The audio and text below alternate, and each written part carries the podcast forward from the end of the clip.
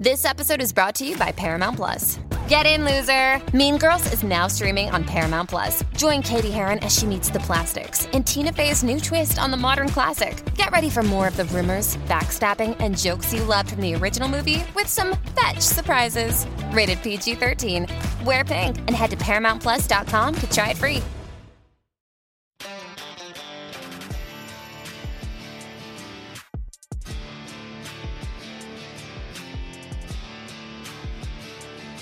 This is the Main Attraction Podcast. Now here are your hosts, Justin Strawn and Ryan Nelson. Welcome to the Main Attraction Podcast, where we discuss the biggest television shows and movies in the entertainment industry. I am your host, Justin Strawn. Joining me each week is the other host of the show. He may not be an ace fighter pilot, but he's a heck of a podcast host, Ryan Nelson. Justin, I can't be the only person after seeing that movie who will say, "Talk to me, Goose." In every stressful situation, I'm just going to say it. We will all be asking Goose to talk to us. That is definitely true after watching Top Gun Maverick. If you have been listening to the podcast since we started it back in January, thank you for continuing to listen and making us a part of your day. If you're new to the show, we hope you enjoy it as we talk about Top Gun Maverick. If you are new or a regular and would like more access to the show, visit our Patreon page and become a patron of the Main Attraction Podcast. Go to patreon.com/the Main Attraction Podcast, and you can get Patreon-only content. You can support us at a $3, $5, $10, or $20 level. When you join up, we'll shout you out here on the show, just like we are going to do now. Nate Stewart, a.k.a. Dirty Solomon's Baby, has joined us at the $5 level, and we are very thankful to have him supporting the show. If you don't know what the Dirty Solomon's Baby is, that is a thing from another podcast that both Nate and I listen to. So that is, like I said, they give nicknames, and they're doing this weird anime thing, and he's kind of adopted the part of that as his nickname. So, but we're real happy to have Nate with us. Let's see. Oh, if you can't be a patron, you can help the show out by rating us on Spotify and Apple Podcasts. Leave us a 5-star rating, and if you have time, write us a review over there on Apple Podcasts. If you do write us a review, we'll read it on air next time we record. All right, so we are talking about Top Gun Maverick. It started this past Friday, May 27th. Before we start anything, I'm just curious if your experience was anything like mine, Ryan. Were you the youngest ones in the audience for yours? No, I went to some people that were younger than me, but you're right. It was a 40s to 60s crowd for sure. Sure. I had some that were probably a lot older than that. Yeah. So actually, now you mention that, there was a guy on a walker. Yeah. Yeah, I was really surprised. I knew that this was going to be a movie that was really going to, our age is probably like the ones that remember it. We're probably the youngest ones that remember this movie at all. So I was little wondering what the audience might be, and I was like, okay, well, I guess what we see. But here's the thing: this movie still is great, regardless. Yes. And it's really interesting that they decided to make a movie that was probably going to appeal to people 40 plus. But I think it's going to pay off. I have not seen box office numbers for this, but it's huge. It was like 150 million over the whole weekend. It's Tom Cruise's biggest opening. Yeah, so it's been a big movie, and it's been really good. So let's go ahead and talk a little bit about it before we get into specifics. Tell me your opinion of the original Top Gun, and give me your opinion about what you were expecting coming into this one. All right, so I remember enjoying the original Top Gun. I just remember it was like action movie that I hadn't seen before. I just remember that. Like, it was loud. The planes are cool. So we watched it, the original. It's on Paramount Plus on Friday. And my wife and I were both like, it's a little cheesier than I remember. But the action scenes are really good. You can see Tony Scott was onto something. Just the way, the colors, the tone, like everything looked so hot. Like the way he was, just the way that he directs, just... It changed action movies. Everyone started kind of adapting what he did. And then I had forgot how good Anthony Edwards was as Goose. He is just hilarious, just charisma, just off the screen. Young, I forgot when Tom Cruise was actually young at one point, so it's good to see him. Val Kilmer, just incredible. Some of the fight scenes were good because we had not seen anything, but like some of like when they show like the mechanics, they just look so old. In the carrier and in the plane. But I was excited about this because I was like, Tom Cruise, as we've talked about, he redid Mission Impossible to be closer to the Bourne movies. He revamped it. And so I knew he would do something similar to this, but the buzz from this movie that people had been who had seen it like a month ago, I was fired up, and this movie delivered. I left it. I turned to the people next to me and said, "This may be the greatest movie I've ever seen." Yeah, my opinion of the original film. I remember I was 7 when it came out. I did not see it in theaters. I remember this is the last movie that my mom's parents actually saw in the theater. And when it came out on VHS, they bought it, and on Saturday night we were staying with them for something, and they ended up turning it on, and we watched it then. But I was probably 8 or 9 at the time. I don't remember exactly how old I was, but the only thing, like, I remember enjoying it. I remember not knowing or caring anything about the story, but I loved, watching the fighter pilots and all that type of stuff, and watching the jets, and that was my original thing. And I also remember my grandmother, who had the remote in her hand, she just changed the channel off the VCR channel right there in the scene after the volleyball scene. And she didn't change it back. And I was like, "What are you doing, Grandma? What are you doing?" And she didn't change it back to 5 minutes later, and we kept on watching it. But obviously, that's the love scene that she didn't want her young grandchildren to see.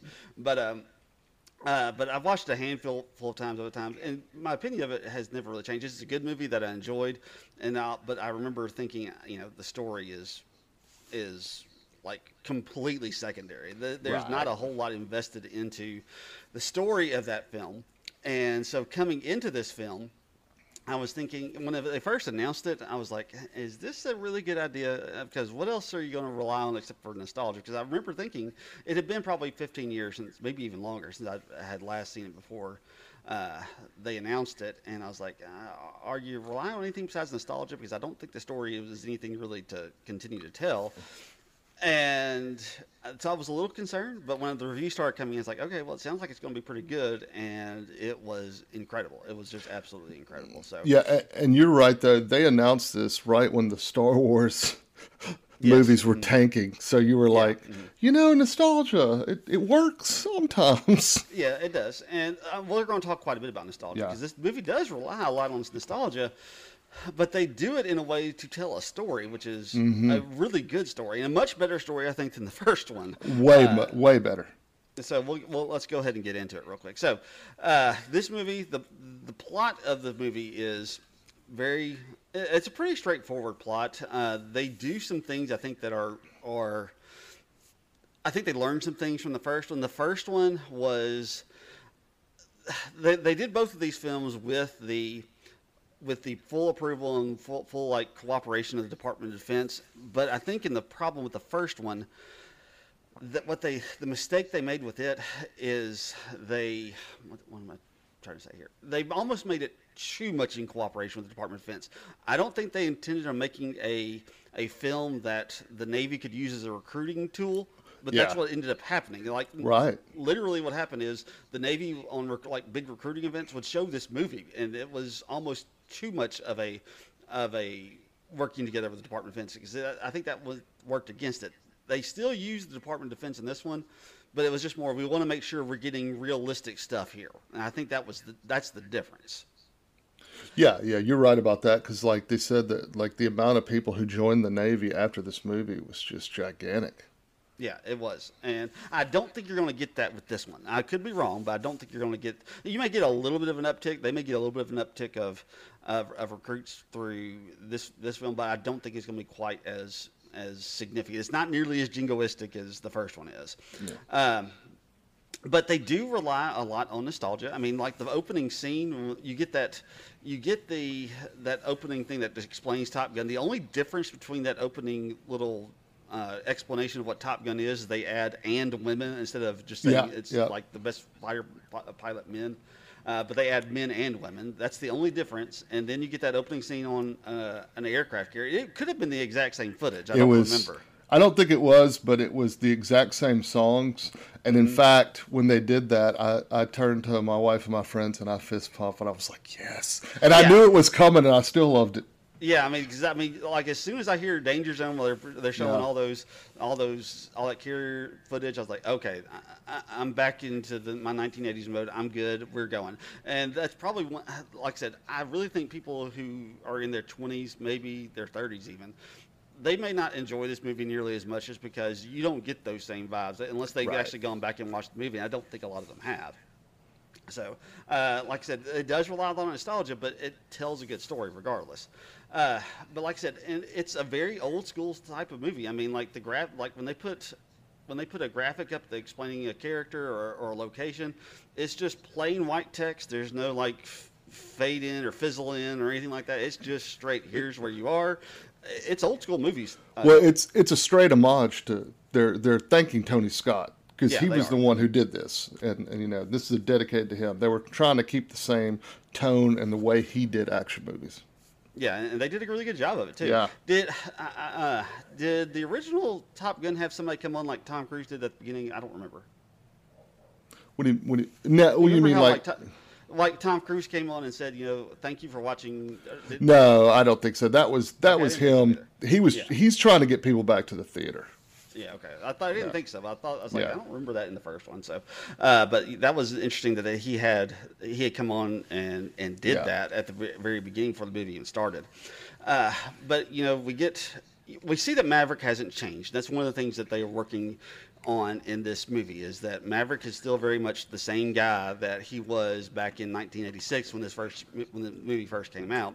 He hasn't changed for the most part, but he kind of has. He understands a little bit better about, you know, what the stakes are and how important they are, but he still is a, you know, I'm going to do things my way. I'm still going to push the limits. I'm going to break rules when I think rules need to be broken. That's still very much a Maverick thing. That's something established in this first scene when they're test piloting this plane of some sort.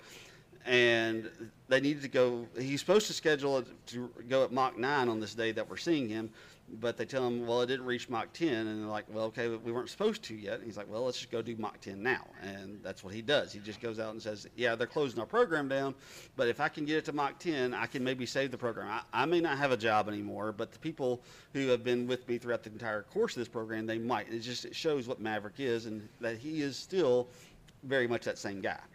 Yeah, I really love that scene, especially, like you said, he's breaking the rules to help these younger people that he really cares about and make sure they still have a job. He knows he's probably done. He knew that he's probably done with the Navy on that scene. And then also, man, just the Mach 10 scene was just crazy. Yeah. And just the action in this movie where they're in the pilot and just how they look like they're going with the G-force. Just unbelievable directing by... Joseph Kosinski, the perfect director for this movie. Yeah, he did a fantastic job of this. I mean, that just the scenes of seeing that plane move through the sky at Mach 10 is just absolutely, it's just beautiful and gorgeous to watch. And you know, so but obviously Maverick being Maverick, he gets to Mach 10, he pushes it just a little bit harder and ends up destroying the plane. He ejects. And, you know, we get the scene where he's back on the ground and he walks in that diner and he says, where am I? And the kid says, Earth. Oh, man, that was so great. Yeah, I love that scene. So just lots of really good stuff coming from Tom Cruise. I mean, look, he's the star of this show. There's no question about that. I mean, the show revolves around him, and he is in just about every scene, if I'm not mistaken. And he needs to be, because, like I said, he's the reason that this movie gets made, and he's the reason why this movie is as good as it is, because his character is a charismatic, just love to watch on screen type of character, and he is in his bag the entire time.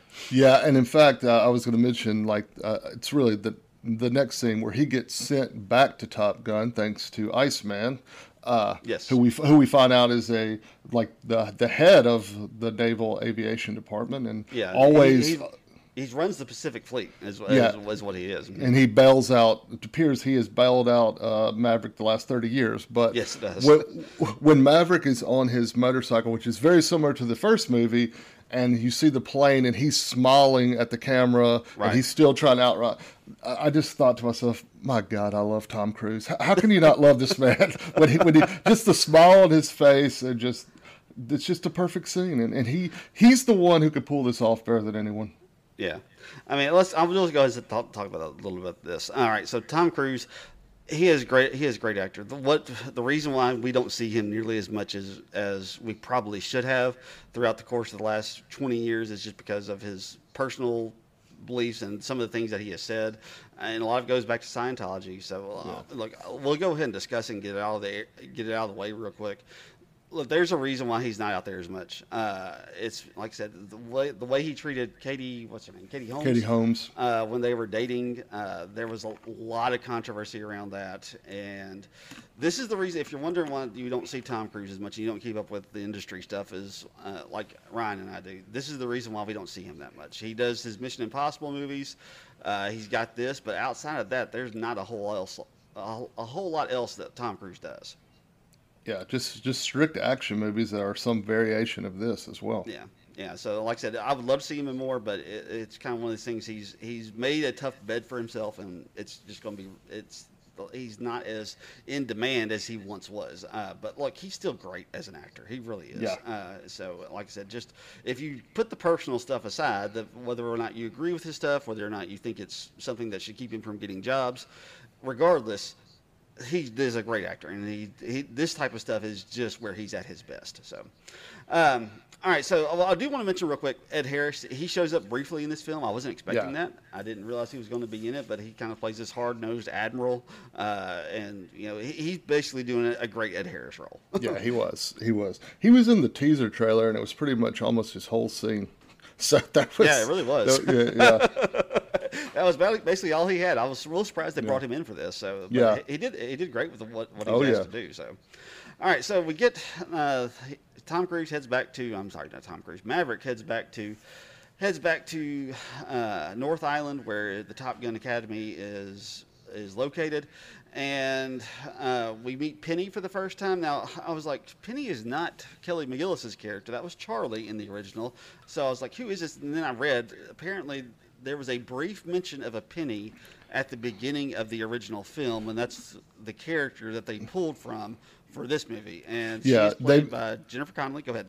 And they mention they don't mention the name Penny. I think they mention the name Penny once, but they mention that he got in trouble for dating an ambassador's daughter a couple of times during Top Gun, because I caught that when I watched it on Friday because I knew about that connection. So she is mentioned a couple times in the movie. Now, I will say this. Jennifer Connelly, look, I love the fact they went with Jennifer Connelly for this because Tom Cruise is 59. Jennifer Connelly is 51. Look, because it would have been real easy, and this is what – it's a Hollywood thing that they do a lot is you get, like, some actor in their 50s or 60s, and you give them a girlfriend, like, in their 20s or 30s. Yeah. And I hate it when they do that, and they kind of have done that in the Mission Impossible stuff. Mm-hmm. So I hate it when they do that, but getting Jennifer Connelly, who is in the same age range as him, obviously she's a little bit younger, being 8 years younger, but still, she is a beautiful woman still. I mean, you can tell she's a little bit older. I mean, she's got some lines around her eyes and stuff, but she still looks absolutely gorgeous. So it's a great, perfect casting for this particular role to have a love interest in the same age range as Maverick and two still incredibly good-looking people at their ages, and I think it just worked really well. Look, I love Jennifer Connelly. I haven't seen her a whole lot recently, but it's great to see her in this role. Yeah, she was so good, and like you said, it was a welcome surprise, and we need to see more of her. Yeah, we really do. Like I said, I don't remember the last thing she was in before this, but it was great to see her in this one. I actually saw her, and I was going to bring it up, Only the Brave, which this director directed about the firefighters that Miles Teller is in. I think that was one of the last things she was in. Okay. I have not seen that one. I haven't even heard of that one, so I'll have to go check that out.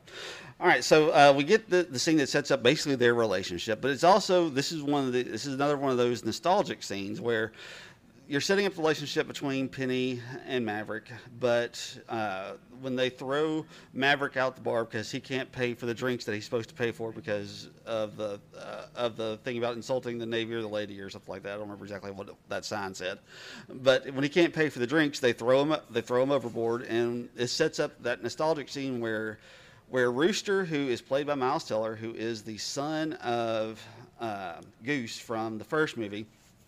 When they are setting this up, they're just showing that they're doing that same scene that they got of them in the bar when they're all gathered around playing in the singing in the bar, but also where specifically where Goose was playing Great Balls of Fire, and you had who I guess was Rooster, the young child sitting up on top of the piano. So they're calling back to all this and just the pain while he loves seeing just the pain of that. This is bringing Maverick while all these people are having fun singing the song inside the bar. There's the pain that it's bringing to Maverick because he's remembering this.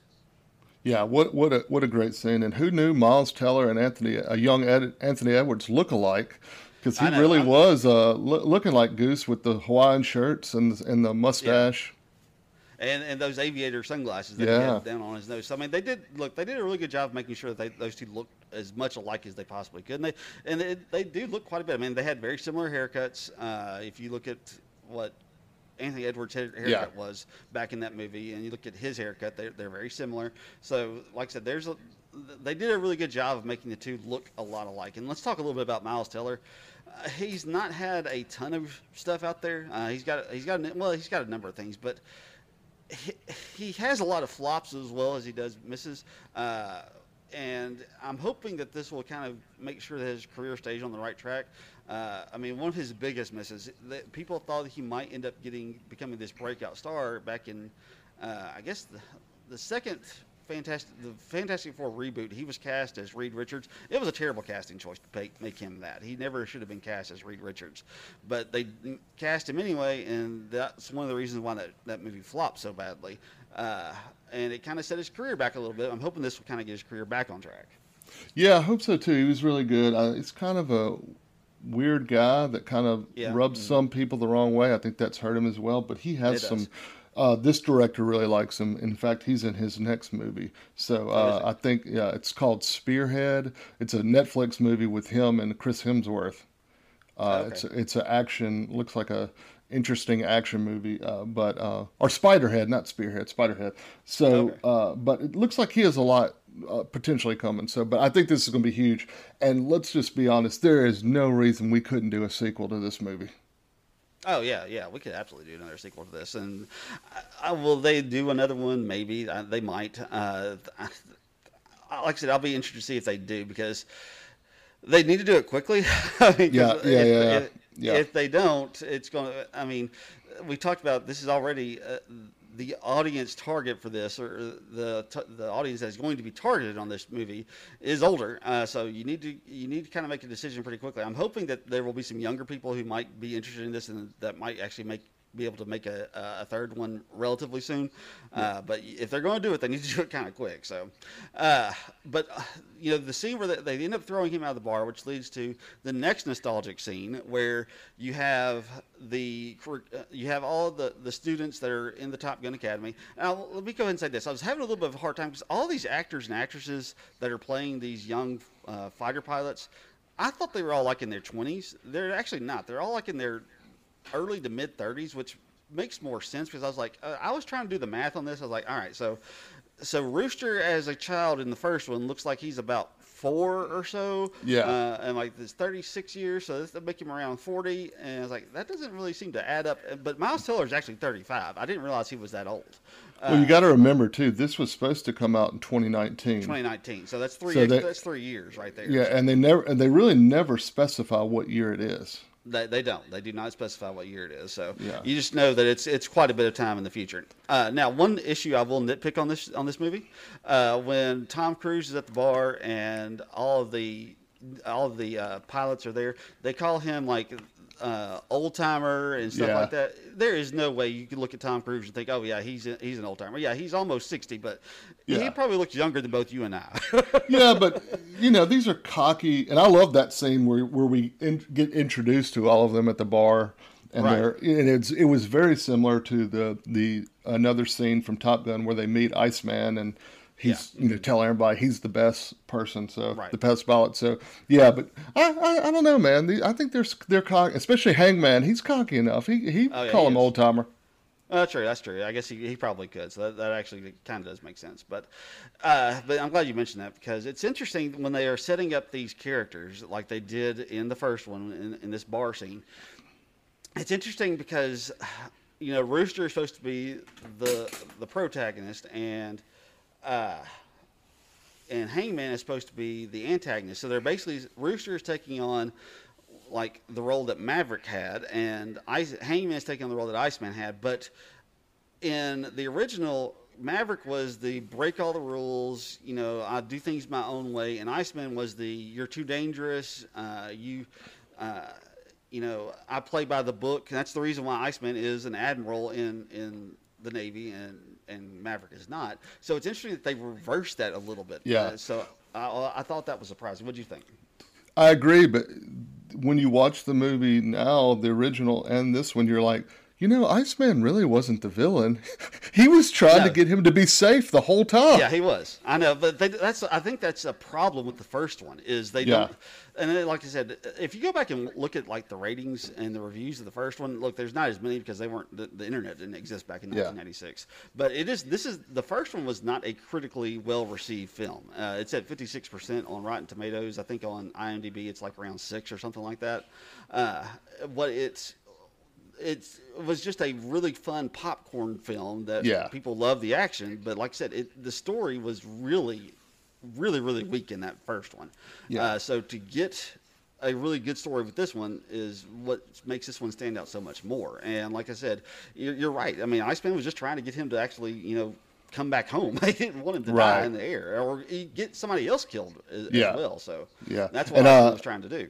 And I was going to mention Glenn Powell, who plays Hangman. He is about to take off. He is the breakout of this movie for sure. Yeah. Everyone's been talking about him. It was down to him and Miles Teller for Rooster, and they he lost the role. But then Tom Cruise convinced him to take the Hangman role, and they rewrote it for him. And it sounds like he got to improvise some of the lines. So this is Glenn Powell being Glenn Powell. And if you've ever seen Glenn Powell before, he is extremely funny. He's in a Netflix movie called Set It Up. That's a romantic comedy. It's very funny. And he was in Richard Linklater.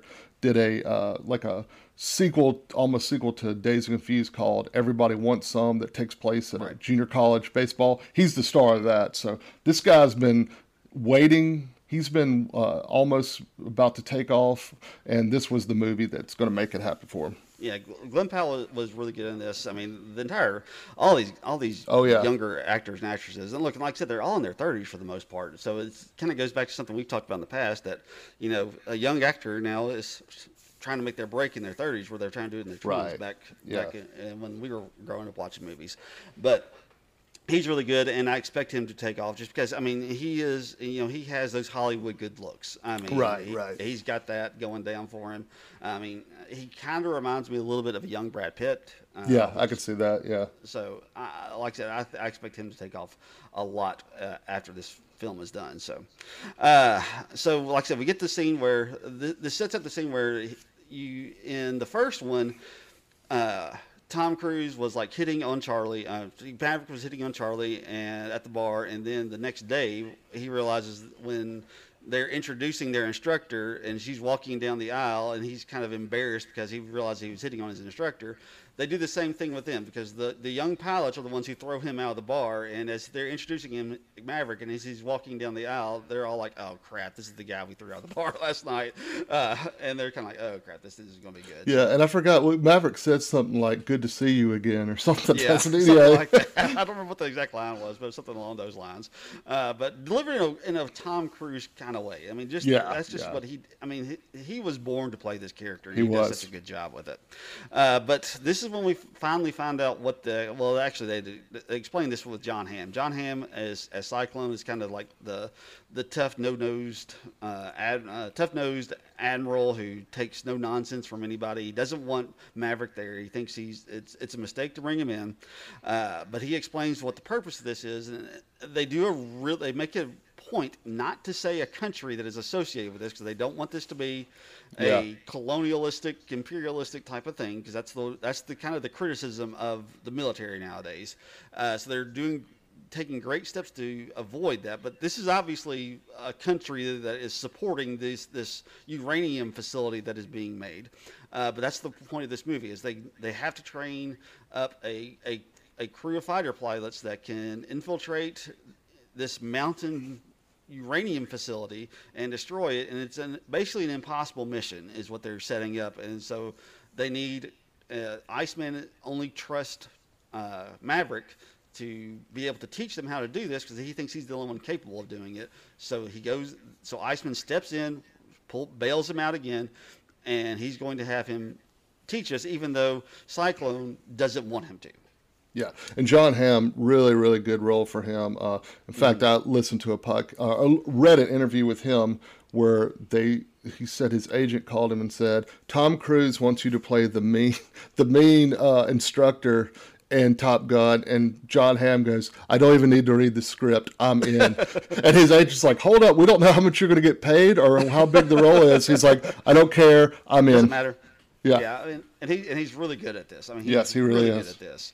Like I said, John Hamm, he made his legacy as what's his name on Mad Men? What was his character's name? Don Draper. Don Draper, thank you. That's where he made his legacy, and he hasn't been as starred in as much as I thought he would after that, but I love seeing him in this. He's great in this role. So, but they start training the pilots, and you know, and it's becomes very clear that Maverick is going to humble these guys because they need to be humbled. They all have a lot of egos, as you would expect with a fighter pilot, but no more so. None of them have an ego more so than Hangman, obviously.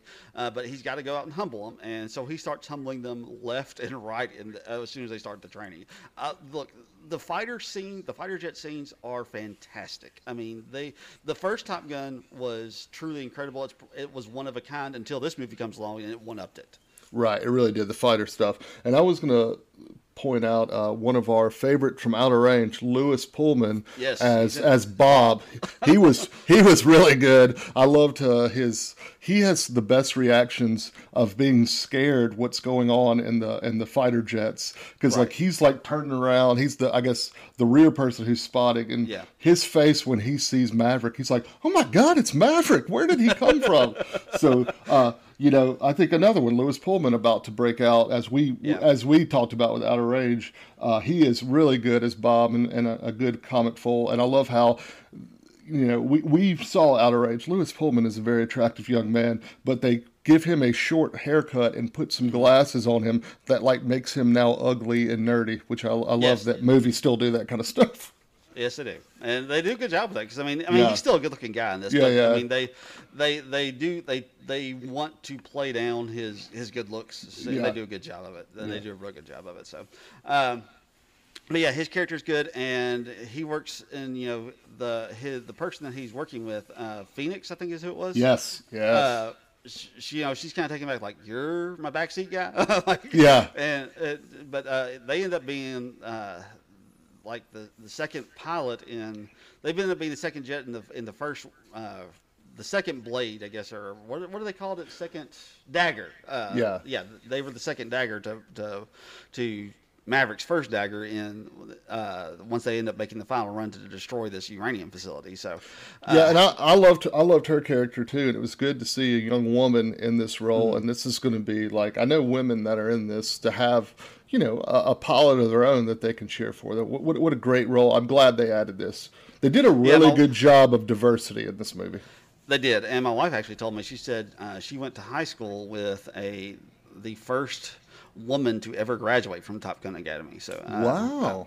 Yeah, so she didn't tell me who it was, but she said she went to she saw that, you know, it was a big deal in the papers and stuff back when it actually happened. But she graduated with the first ever Top Gun female graduate. So they do have females that make it to Top Gun these days, and it's not as common as obviously as men are, but nevertheless they do have females that make it to Top Gun. So anyway, so like I said, they're setting up the mission. They're setting up the fact that this is kind of an impossibility. And you start to have the tension between all of the recruits, not the recruits, the pilots, as they're going through all this training. Hangman is being, you know, just a jerk, as you would kind of expect him to be. He pushes a lot of buttons with Rooster. And, you know, one of the things let's go ahead and talk about this real quick. One of the things I liked about what they did with Rooster and Maverick is, when I saw the trailers, I thought they were going to put the tension between Maverick and Rooster. I thought they were going to do it because Rooster was blaming Maverick for his dad's death, and that's not the case. And I think he kind of uses that to push Maverick's buttons a few times, but what's setting up the tension is the fact that Maverick pulls his papers from the Naval Academy so that he can't get into it, and it sets his career back as a result. And that's the reason why he wasn't able to get his career started as quickly as he wanted to, is because he couldn't go to the military academy. And the reason he did it was because his mom, before he passed away, he asked Maverick to make sure that he didn't go into and be a pilot, and this is the way that he could try to keep him from doing so, is by pulling his papers from the Naval Academy. And Rooster resents him for it, but a credit to Maverick, he says, when he's asked about it by Penny, he says, he's going to resent me his entire life. There's no reason to have him resent me and his mom for his entire life. So he never tells him that his mom is the one who asked him to do it. Yeah, I really like that plot point, that, like you said, that they mentioned that he was resenting him for that, not his dad's death, because it looked like actually that Maverick had stayed in close contact with Rooster and his mom, right, since in the last 30 years. So I like that change had happened. And yeah, the tension of them, in a lot of movies, it would be just handled cheesy and you would just, right, get annoyed by it. And this one, they handle it so well, and I enjoyed every minute of it. Let me ask you this, because coming into this film, I kind of had a theory that what they would end up doing is Maverick would do something to sacrifice himself in the air to save Rooster. And I thought they were going down that road. It looked like that road was going down. At one point, I was like, oh, they're really doing it. Did you have any ideas or thoughts about what might happen between those two?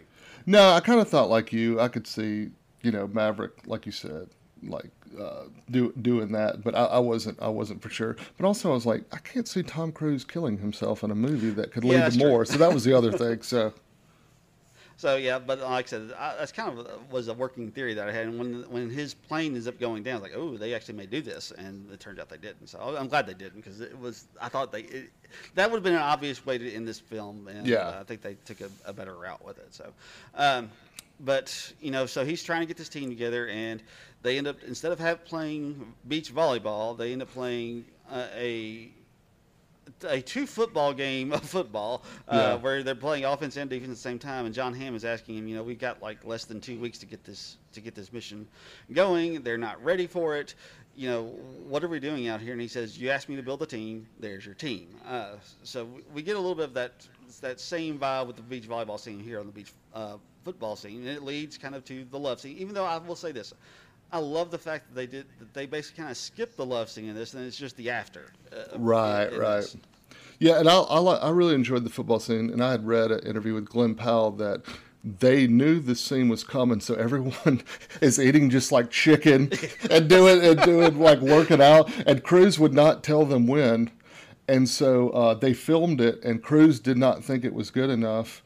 And they had all gone out and partied that night, drank a lot of beer and ate like tater tots. And then they had to do it again. They were all throwing up, and like they immediately started working out to get back in shape. They were all upset because they said that like the amount of them doing curls like right before the scene was just crazy.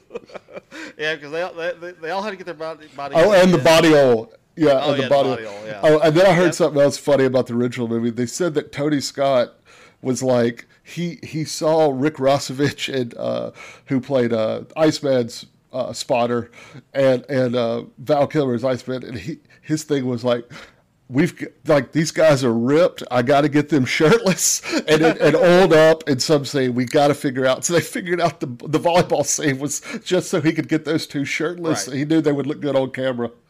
Yeah. What's interesting about the original film is apparently, like, even Quentin Tarantino lampooned it in one of his films. Apparently, I don't remember know which one it is, but like the homoeroticism that is in that first one has become like a legend of that movie, and it's like it's lampooned.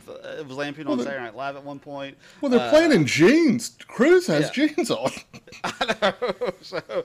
So like I said, just it was always kind of it was a weird thing back then. But nevertheless, they do a really good job of calling back to that, even though it's not quite as to the same level as the original was, but we do need to talk about one thing. I don't remember if this came before the volleyball or after the football, but tensions have built Rooster is in a bad spot. He's in a bad mental space because of he's not 100% certain if he's ready for this. He's getting that's being doubled down on him by Hangman. He's really getting into his head about not being ready and all this type of stuff. And that's when the two almost end up fighting in one of their training sessions. And Iceman sends a text to Maverick. And I love this to begin with, is the fact that they're these text conversations that they are having. And I was beginning to think, I was like, all right, so we see the picture of Iceman. We see the picture of Al Kim. I was like, is this the only way that we're going to get him is through these text conversations? Yeah. And then the text says, I need to see you. And that's when I'm like, okay, so we're actually going to get Val Kilmer in this. And we do. And look, if we were doing a weekly award for this, this would be my Agatha all along of the 100%. It was such a great scene. The scene between him and Iceman was just fantastic. I'm getting chills thinking about it. I know, it was so good. And if you know, Val Kilmer actually went through cancer, throat cancer. He can only speak with a hole that he has to hold down. So they used AI for his voice. He's still not in good shape, which is, there's a fantastic documentary about Val Kilmer on Amazon. I would highly recommend. He has a video camera through his whole life. And there's a lot of footage of Top Gun on that. That's really good. But man, what a beautiful scene. And I love the way it ended with Val Kilmer saying, "Who's the better pilot?" And Maverick saying, "This is a great moment. Let's not ruin it." Yeah. Oh yeah. That, like I said, as great as the fighter scenes are, the fighter jet scenes are, as great as the all that stuff is, the strategizing. Nothing beats that moment between Iceman and Maverick. It was just. And then adding, you could tell how much mentoring Iceman has been doing on this guy's life since then. Because he's pointing at the stuff he's saying on the screen, you've got to be the leader in that. So, yeah, just absolutely incredible. Just to get him in and to figure out a way to allow Val Kilmer to have a part, even if it's a small part, a way to allow him to be a part of this. Because it's obvious at the end of the first movie that these two have put aside their differences, that they have come together and they see the value in one another. And, it makes sense the way that they do it, that Iceman, who is the straight guy, who is a play by the book type of a character, that he's going to be the one that's going to have all the upward mobility, even though Maverick is probably the better pilot and is probably can do more, but because he doesn't play by the rules, because he doesn't follow orders the way that he should, it limits his career. He's still a captain. He was a captain back in the first one. He's still a captain in this one. And that's what has limited his career. He just doesn't follow orders like he's supposed to. But to show that relationship and how these two are so very close, and it's quite obvious that they're close, is just fantastic. And I was going to say, I read couple of things that Tom Cruise, that was the one thing, we've got to get Val Kilmer in this movie somewhere and figure out. And then they said that when the day Val Kilmer was on the set, it was very emotional. Cruise, him and Cruise are breaking down, and it was, everybody was just in tears, but they just loved it. It just felt good. Yeah, it did, and it was great on screen. It was absolutely fantastic on screen. Just wonderful stuff. Look. You want to they've given best supporting actor Oscars for people with tiny little scenes. Give one to Val Kilmer for this. Seriously. So, all right. So, shortly after this scene happens, we learned that Iceman has passed away, and this is a problem for Maverick because Iceman has been his safety net. He's bailed him out on numerous occasions, and Cyclone has basically decided at this point, all right, you're done. He tells them, and I will say this, as much as they want us to hate Cyclone, he makes a good point. And the fact that he tells them, Maverick is telling them, we have less than a week to get these guys ready, and they're not ready yet. And Cyclone tells them, the only thing you've accomplished so far in your time that you've been here is you convinced them that this can't be done. And so... and he goes and talks to Penny, and Penny tells him, he's basically telling Penny, I'm done. Iceman's dead. I have no other alternative. And Penny tells him, there's the Maverick I know wouldn't let that stop him. So the very next scene is Cyclone telling the recruits, or not the recruits, the pilots, that he is taking over their training. They are changing the parameters to... Originally, it was you had to have this done in 2.5 minutes. They're saying 4 minutes. They're changing the maximum flight elevation from 100 feet to 300 feet, and they're like, oh, we're going to die. There's no way we can do it. This is the only way, because the one thing they set up is the way that Maverick has it laid out, the plan that he has, this is the only way these kids can come home alive, is doing it this way. And I think they do a really good job of cementing that. But they don't believe it can be done at this point. So Maverick, being Maverick, gets in a plane, and he starts talking to Mission Control, and he's like, let's just do it for 2:15. And he does it. So he does what he's supposed to. He demonstrates that he is supposed to be, that this is doable, but it puts Cyclone in a hard spot. What do you think about that scene when he gets in the plane and demonstrates? I absolutely loved it. You know, when Cyclone is like, who is that in the plane? You knew exactly who it was. You knew who was in the plane. And just the reactions of everyone. This is like, they know that Glenn Powell and Lewis Pullman have really good, because they showed those two a lot. Because like Lewis Pullman was like, he was smiling. He was like, he's going to do it. He's going to do it. And like, even Glenn Powell was like, oh my God. And then they kept showing, like, they showed Miles Teller, like, just all the pilots, like their reaction and how excited they were that he pulled it off. Like you said, that they figured out they can do it.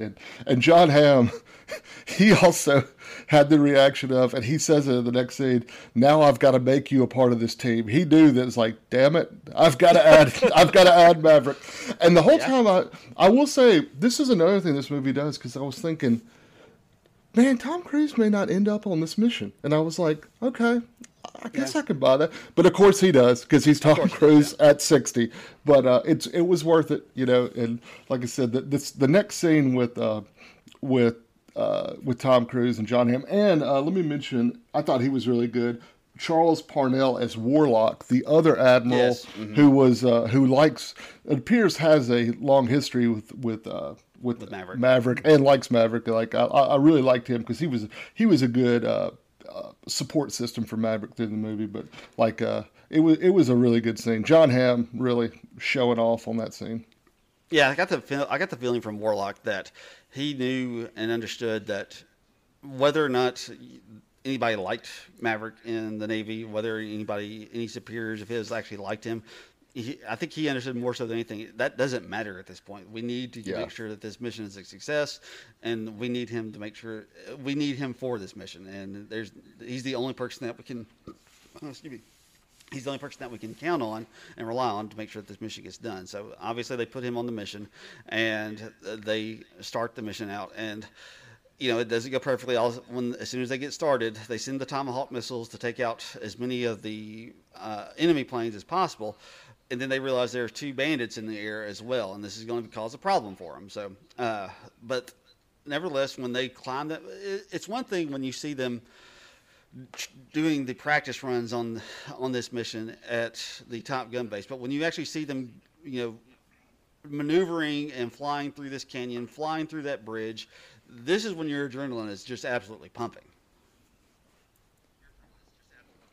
Yeah, and I was going to mention quickly that it was another emotional scene where Maverick picks the team. He picks Rooster over Hangman, and so you could see Hangman is very upset about this. But then he ends up telling Rooster to make sure he comes back, and then Rooster has a scene with Maverick where they want to tell each other they're sorry and make up, and they're not allowed to because, of course, they run out of time. Right, exactly, and you know as soon as you realize that Hangman is not going to be part of the team, you realize though he's still going to do something. And he does obviously, but we'll get to that in just a little bit. But yeah, like I said, when we're watching them navigate that canyon, and you see Rooster is struggling. He needs to push it a little bit further, but that's so against his nature to do that. But he finally gets convinced to do it. He does the talk to me dad thing. Yeah. And that's when he finally is convinced, all right, I need to push it. And he does. Well, he hears Maverick in his head saying, just be the pilot. Right. It tells him don't think and all this type of stuff. Don't think. He told him, he told him that before they got up there and stuff. You know, I don't want you to think, and that ends up coming back to haunt him later. But so they end up carrying out the mission. Tom Cruise, Mavericks, he and Phoenix are supposed to go in and hit the first missile, because the first missile is basically like supposed to break up the defenses of this, like, basically make it where the second missile can go in and actually destroy it. So they land theirs, but the second one, the laser stopped working, and it requires Rooster to just take a blind shot, just do it manually, and he ends up nailing the shot. So two miracles, as they say throughout the course of the film. They get out, and then the dogfight starts. They have to start maneuvering around the SAM missiles, the what does SAM stand for again? I can't remember. Anyway, it doesn't matter. Yeah. But they have to navigate the SAM missiles. They have to navigate the two bogey pilots that are in the air. So great scenes from these fighter pilots. I mean, just very intense. Yeah, just I mean, I was like tensing up throughout the course of this. Like, okay, what are we doing here? How are we doing this? Because immediately, just being the movie guy, I'm like, all right, so is anybody going to die in this? I thought. Fanboy, who was actually a really good character, Danny Ramirez, I was like, well, he's dead because he's the last one and he's not right. the other. Yeah. So, but they end up making it. But obviously, Tom Cruise's Maverick's ship ends up getting shot down because they have Rooster dead to rights, and he ends up flying in front to take the shot. So his ship goes down, his plane goes down. And everybody's telling all of them, come on in. We can't afford to lose anybody else. We're not sending a rescue mission. We're not doing anything like that. So they're telling everybody, come on in. And obviously, Rooster doesn't have it. So he goes back, and as Maverick is running away from his plane, he's getting chased down by this helicopter. We see Rooster shoot him down, but he gets shot down in the process. Yeah. And so now they're both stuck on this, wherever this is. It's in some, it looks like some... I don't know. I guess it kind of felt like Russia, but we don't know where it is. But they're in this snowy place, and you know this is where they had that confrontation. They hug each other, and then like Maverick pushes him down. Yeah, that was hilarious. And that's when he tells him, he says, "What were you thinking?" And Richard tells him, "You told me not to think." Yeah. Like, oh well, crap. Yeah, I did, didn't I? So, but they end up hatching this plan where they go and commandeer an F-14, which is the original plane from the first one. So this is an old plane. How great was that? When that was happening, I was like, oh, man. And I'm going to give them credit because we talked about this in the Batman, how it felt like there was 20 endings. This felt the same, but in a good way. It kept climaxing. And like you didn't want it to end. But I just love when you see when Maverick is thinking about doing and Rooster is like, no way. No, we're not doing that. Yeah, it was just absolutely fantastic. Like, are we really doing this? And then like they're running towards the plane. He's like, there's some guys over there. Yeah, that was so good.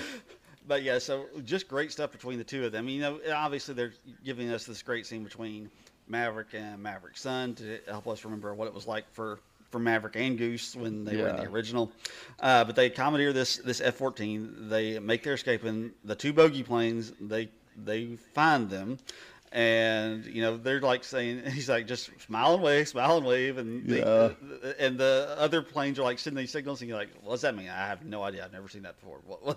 And then that's when the bogey planes realize that they're not friendly. So they start their intercept. And, you know, and then all of a sudden, Tom Cruise's, or Maverick, I keep saying Tom Cruise. Maverick tells Rooster, he says, you know, it's time to eject. We got to get out. We can't take on their planes. They're fifth generation planes. We are in an F-14. And Rooster tells him, he said, if I wasn't here, you would challenge these guys. And he says, but you are here. And but he still decides to go ahead and take them on. And because it's like Rooster tells him, it's the pilot, not the plane. And Mavericks is the best there is. So they end up taking down those two planes, and they think they're in the clear. And then they find there's another bogey in the air.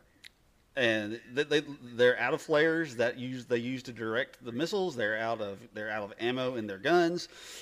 They're basically cooked at this point. And so they decide to eject, but the eject things doesn't work. And, you know, it's this emotional scene. You don't know if they're going to get out of it. And Cruz apologizes to Brewster's mother. He says, I'm sorry. I can't remember what his mother's name was. Carol. Carol, thank you. Because this was what he was supposed to avoid. This is what he promised her that wouldn't happen. But as soon as the other plane gets locked, it gets destroyed, and we see Hangman. I mean, you know, just the whole, ladies and gentlemen, this is your savior here. Yeah, you know, that was so great. So, I mean, just Glenn Powell just doing a great job in that moment. So yeah, and I love his I am good. Yeah, I am good. That's what it all started with. Is like the bar was. He said, "I am good." So just a fantastic scene. Like I said, it was. You know, very emotional, very tense, and you know they land the plane. He has no tail hook. He has no front landing gear. Maverick does, and so they have to like kind of crash land this plane into the carrier. But he makes sure to do the flyby, like from the first movie. Flyby from the first movie, exactly. just to piss off John Hamm. And even John Hamm though kind of had a smile on his face, like he did. Okay, that's fine. And I love this is like in the first movie. I love a movie where there's the celebration at the end when they've won because everybody gets out of the planes and they're and like Maverick and Rooster hugging Rooster and Hangman's is hugging everyone. Like I just love a good celebration where everyone's going wild. Which is almost a direct recreation of the ending of the first one too. So, so just you know, really, really good stuff. Just a fantastic movie. And like I said, I mean, this movie relied a ton on nostalgia, but they used the nostalgia to tell a really good story, which the first one did not. Like I said, the first one was just all ooh pretty, ooh fighter pilots, ooh yum. But this one, like I said, it was a well thought out story. It was a well put together movie. Just absolutely incredible. Look, it's just I rarely come out of the movie theater as pleased and as excited as I was with this one. Yeah, I think I text you. It was the most satisfying movie I've seen in a long time, maybe ever. No one went to the bathroom in my movie. In fact, because I mentioned that when we were walking, I was like, not one. You never saw one person get up. And then the line for the men's and women's bathroom is like long because my movie was packed and it was just incredible. And then also we did get another ending where he has gone back. Maverick and Penny are together. Yes. Mm-hmm. And we find out Rooster is with him now. So that was good. And he has a picture of him and Rooster next to Maverick and Goose. So I love that ending. Yeah. I will say these, you know, if you want a woman to look good, have her in those jeans and next to a classic Porsche. I was like, okay, yes, that is how you make a woman look good. I mean, so. Well, not that she needs much help. No, not that she does, but that was an awesome look there. Yeah, so I'm glad you mentioned that. I've forgotten to bring that up, but just wonderful ending, wonderful movie all together. So, all right, so let's do our awards, shall we? Yes.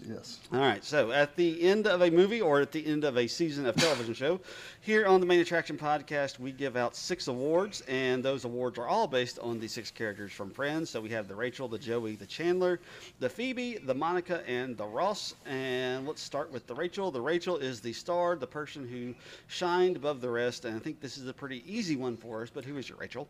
It was John Hamm. No, I'm just kidding. It's Tom Cruise. There's no way he pulled it off. This could have been done poorly, and he still has it. Yeah, he does. This is 100% Tom Cruise's Maverick. I mean, he's what makes this movie go. So, absolutely great performance by him, and just an incredible movie in general, but he's the reason why this movie works. Yeah. So, all right, next is the Joey, a character you just liked. Wasn't necessarily the star of the show, but it was somebody you just enjoyed watching. Who is your Joey? So this is a co. I went with Jennifer Connelly as Penny. I thought, like we've talked about, she was just so good, and I was happy every time I see her, which usually is the case when I see her. And then I went with Glenn Powell as Hangman. I thought this was a breakout for him, and those two, you know, anytime they were on the screen, it made the movie better. Yeah, I went with Jennifer Connelly as Penny just because I thought she was really good, and like I said, it was good to see her again in a role. I loved her in her earlier stuff, and just loved seeing her back because I haven't seen her in a while. So it was nice to see her in this film. So, All right, next is the Chandler, which is the person who made you laugh the most. Who was your Chandler for Top Gun Maverick? So I went with two people. I went with Lewis Pullman as Bob, because okay. I thought he was funny. Yeah, and then also, we didn't mention this, I thought Bashir Selholden as Hondo was really good. Maverick's guy. Yeah, the guy, Maverick's guy from the beginning. And I was looking up at him. He's actually in a show. He's a writer. He was one of the head writers on The Tonight Show with Jimmy Fallon for a long time. He has a show on HBO Max, that's a comedy called Southside, that actually has really good reviews. It's about a group of people in Southside Chicago trying to get a business going. It's supposed to be really funny. But I thought he was really great as Hondo.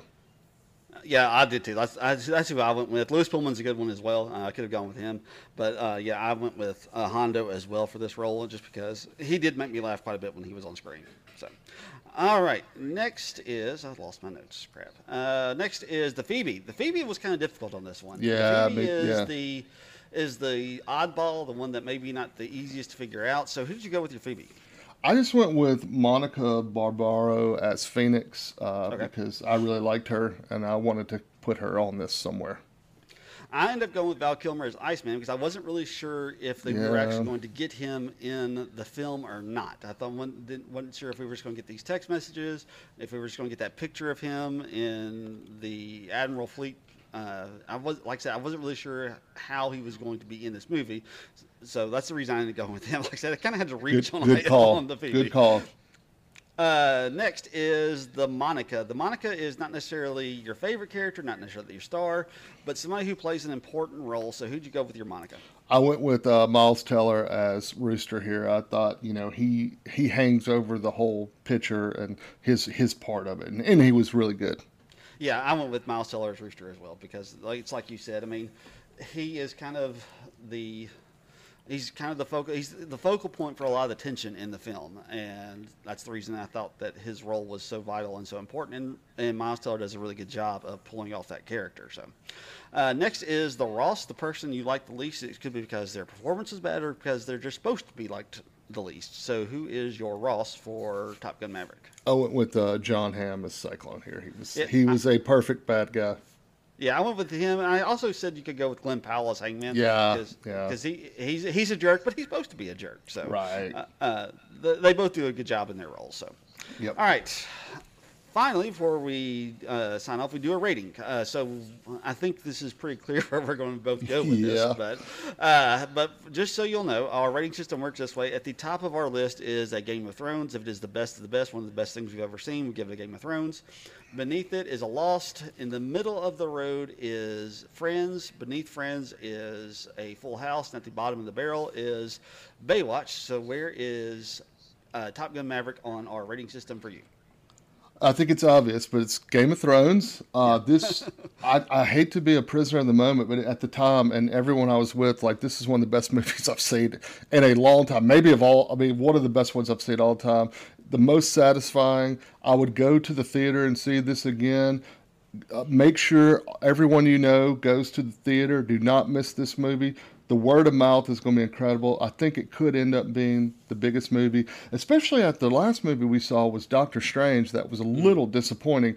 This one blows it out of the water. I can't think of a movie, that I've had high expectations for, and this was just so much better than that. And there's probably some. This may end up being my top 10.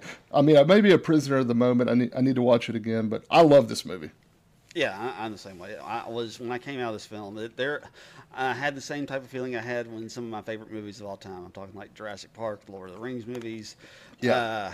I'm trying to think of some other movies that would have gone into that category. I can't think of anything off the top of my head, but there's more, obviously. But, when I came out of it, I was just as high of a kite as I could be coming out of this film. It was absolutely fantastic. Look, I was expecting it to be good after I saw the reviews, but I wasn't expecting it to be this good. It was just that incredible of a movie, and I can't wait to watch it again. I probably won't go see it again until it comes out on Paramount Plus, but I will absolutely, as soon as it is available, I will have it queued up and ready to go when it is, because it is just that good. And don't you think that it goes, because of the Star Wars movies weren't good, And then like some of their stuff has not been as good, the TV Boba Fett, and then some of the Marvel have missed. They haven't been perfect. Like, don't you think this made this one even better? Yeah, I think so, because there's it's, you know, probably I'm like trying to think what's the best way. You know, Marvel, the only thing that's really has just made me pumped after I've seen it since the pandemic ended was Spider-Man No Way Home. I had that same kind of feeling for it, but that's really been about it. Right. So this one is definitely in that same. It does make a difference because we haven't had a whole lot of just, you know, wow moments from the movies recently. And so, you know, it's good to get that because, I mean, movies need that. They need it bad.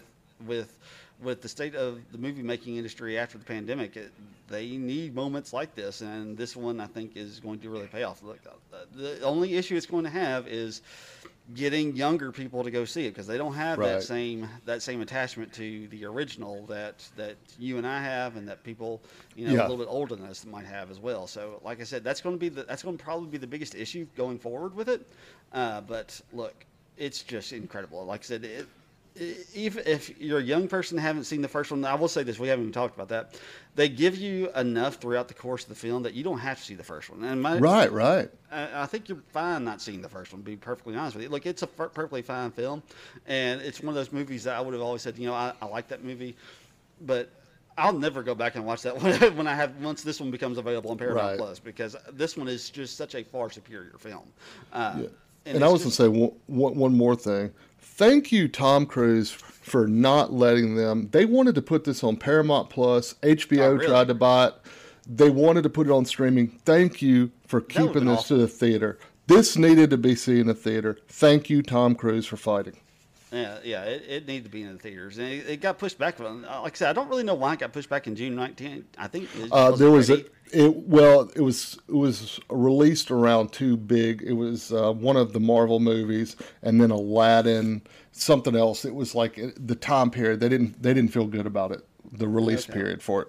I guess I can kind of see that because I mean, Endgame had come out at the end of April in 2019, so it was supposed to come out in June. Then you don't get the next Spider-Man movie till July, so I guess it may have been around the same time as Spider-Man. Whatever it was around there, they didn't feel good about the release time. Okay, well, I guess that does kind of make sense, but like I said, I'm glad that they did. I'm glad that, and then the pandemic hit it, and it was just it just sat around forever. So, but I think the pandemic made this even more enjoyable too, because you're like a lot of people. This was one of their first movies back. Like, it ended up being a perfect time to release this. Yeah, it really did. So, just really good stuff. So, loved this film. I absolutely loved it. So, all right, we've done our recommendations and our things we're looking forward to. So, I guess we'll just remind people about what we're doing on our next week's show. Next week's show, we are going to be discussing the third episode of Obi-Wan, and we will be doing the first 3 episodes of Stranger Things. We had said originally we're going to do the first 4. I watched the first 3 last night, and basically, the third episode ends it's basically the end of the first act. And I think it's a really good stopping point to discuss this show. So we'll stop at the first 3 episodes. If you've already seen the first 4, then it's not that big of a deal because you saw the first 3. But nevertheless, we'll get those. We'll cover those 3. We'll just kind of go from there. After that, I'm on vacation, and I don't really know how much time we'll have to watch stuff, so we'll have to kind of play it by ear for the following week. So I don't really know exactly how we're going to do that. We'll probably end up doing hacks if I had to guess. We'll finish up hacks, and we'll probably do, since it's just one episode, we'll probably do the 4th episode of Obi-Wan. But like I said, we'll just kind of play that by ear, just depending on how much time I have to watch stuff. So, yeah. All right. I was going to mention something real quick. Okay. Very quick about involving the actors. Go watch the Val Kilmer documentary. It's on Amazon Prime. It's called Val. It is heartbreaking. It's beautiful. The footage he has from all the movies he's been in, and he addresses the rumors about him being horrible to work with, and he has no problem talking about it. It's a beautiful movie. It's him and his children, and like they're helping him with it. You will love it. I would also recommend on Netflix, Set It Up, starring Glenn Powell. It's a romantic comedy. It's really funny. Lucy Liu is in it as well. And then the last one I mentioned, the director, Only the Brave. It is a story about firemen that have to go fight a forest fire, and it does not turn out well. It is Got Miles Teller, Jennifer Connelly, Josh Brolin, Jeff Bridges. Highly, highly recommend it. Okay. I think that sounds like a good plan as well. So I do want to check out some of those. I'll have to go back and look at some of them. So, all right. Anything else before we go? Just want to thank everybody for joining us, and we'll talk to you next time. I will echo those same sentiments. And as always, until next time, may all of your entertainment dreams come true.